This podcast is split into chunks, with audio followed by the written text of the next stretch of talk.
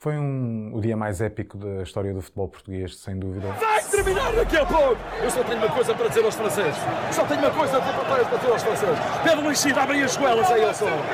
Vocês são os campeões das críticas! E nós vamos ser os campeões da Europa! A final de Paris, até por o dramatismo que envolveu o jogo, que se tornou de facto uma, uma, noite épica. A lesão do Ronaldo aos 25 minutos é uma daquelas imagens que fica na retina e ficará na memória coletiva de, dos adeptos de futebol em Portugal e por toda a lusofonia. Que é a imagem do, do, grande herói da seleção nacional no chão, em lágrimas, com uma borboleta no rosto, uh, o desespero, a impotência, a frustração, depois de ter sido lesionado.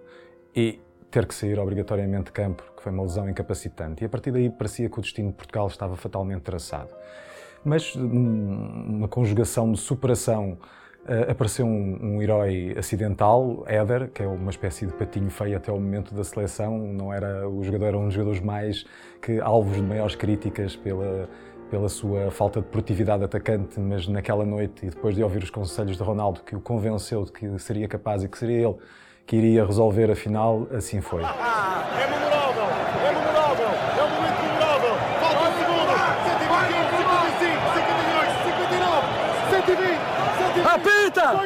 Apita! Dois de compensação já acabaram, está quase! Apita! Uh, marca um golo, uh, 11 minutos do final do prolongamento e, e a partir daí começou-se de facto a, a engrandecer a esperança de toda a comunidade portuguesa e Portugal acaba por conquistar o seu primeiro grande título internacional. Vamos ter! Vamos ter! Vamos ter! Apita! Apita! Apita! Vamos ter! Vamos ter! Acabou! É campeões! Campeões! Nós somos campeões! campeões! O futebol português, eh, digamos que está a viver um dos seus grandes momentos, ao nível de seleções, pelo menos, está a viver um dos seus grandes momentos de sempre. Eh, desde 2000, Portugal teve em todas as grandes competições internacionais e algumas mais sonantes, outras menos sonantes, mas teve em todas as fases finais. Eh, e o europeu de 2016, digamos que conseguiu ultrapassar aquele passo de, do tal fatalismo que, que, que, a seleção viveu sempre ao longo do, do da sua história, desde 66, com, com a derrota com, com a Inglaterra uh, no, nas meias finais, até ao próprio Euro de 2004, em que perde com a Grécia na final no Estádio da Luz, um pouco traumatizante para o público, um europeu organizado em casa. Digamos que Portugal foi um bocadinho a Grécia neste europeu de França. Era uma seleção que, de alguma forma, até por aquilo que fez na primeira fase da competição, não se agordava grandes expectativas e acaba paulatinamente por ter uma felicidade enorme uh, pelos adversários que vai apanhando até à, à, à final e depois com a França, que era o super favorito, aliás, eh, eu estava no estádio e nas vésperas do jogo, não havia um francês que encarasse a hipótese de, de, de perder, achariam inclusive que seria uma vitória relativamente fácil, uh, achavam que a seleção portuguesa era Ronaldo e mais 10, mas exatamente nesse jogo em que Ronaldo saiu, a seleção portuguesa provou que era um coletivo era mais do que isso. O triunfo no Euro é o culminar de, de um trabalho que, que, a Federação e que, ao nível das várias seleções, foi produzindo ao longo de, de, desde o início deste século, basicamente com frutos dados, como já referi, Portugal que esteve sempre em todas as fases finais, todas as competições. Eh, em alguns casos não teve sorte, noutros era super favorita em determinadas partidas e acaba por ser eliminada, como aconteceu no, no, no último Mundial. E o Euro 2016 acaba por coroar o grande êxito internacional de uma seleção que tem Cristiano Ronaldo, um dos melhores jogadores de sempre do futebol e que acaba por ter essa coroa a nível da, da seleção que não tinha, que lhe faltava depois de ter conquistado basicamente tudo. Estaria ao seu alcance ao nível de clubes. Também é verdade que os triunfos, eh, normalmente, estas grandes vitórias trazem atrás de si digamos, uma ideia de que tudo está bem e que, e que, as coisas estão a correr bem de alguma forma no futebol nacional eh, e normalmente os períodos de grandes alterações e de grandes mudanças advêm de derrotas ou de, de, de, de percursos mais acidentais ou muito traumáticos, como aconteceu no caso da Alemanha eh, no princípio deste século, ou mesmo com a Bélgica, o que está a acontecer com a Holanda, que implicaram uma renovação total de toda a sua estrutura de futebol, a nível de clubes, tudo uh, trabalhado num coletivo e a pensar numa seleção.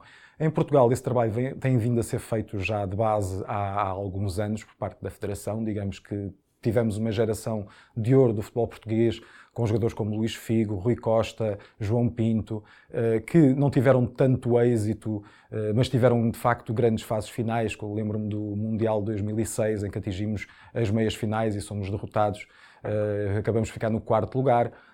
Mas há, no intermédio há uma geração que Ronaldo passa um pouco por entre estas duas grandes gerações, esta que está a surgir agora, porque Portugal conseguiu, acima de tudo, depois da vitória no, no Euro, alterar-se, rejuvenescer a sua seleção. É esse trabalho que tem sido feito no, nos últimos anos e que já valeu, inclusive, a conquista da, da Liga das Nações.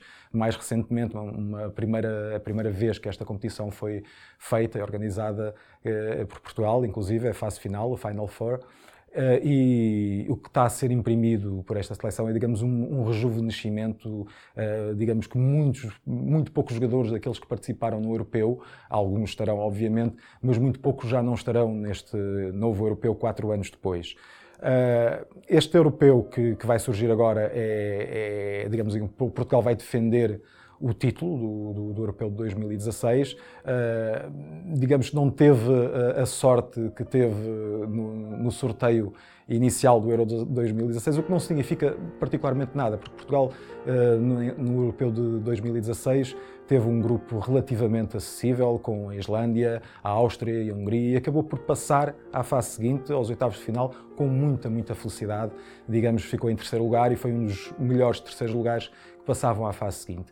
Agora, pelo contrário, Portugal vai entrar num grupo em que teve tudo menos felicidade, num grupo onde tem dois dos principais favoritos, que é a Alemanha e a França, eh, e ainda está à espera de saber o nome do, do, do terceiro adversário nesta fase de grupos. E, e, pronto, e a expectativa é, é, é, grande também, digamos que é exatamente o oposto do que aconteceu no europeu, mas muitas vezes nestes cenários Portugal consegue transcender-se e, e, mostrar o seu valor, nomeadamente quando é um underdog, como se viu na final de França, em que não era definitivamente a seleção favorita à vitória. Esta foi a década em que Portugal ganhou o Euro. Estávamos em 2016. Ouvimos a jornalista Paulo Curado. No P24 continuamos a recordar os sons da década. Um bom dia.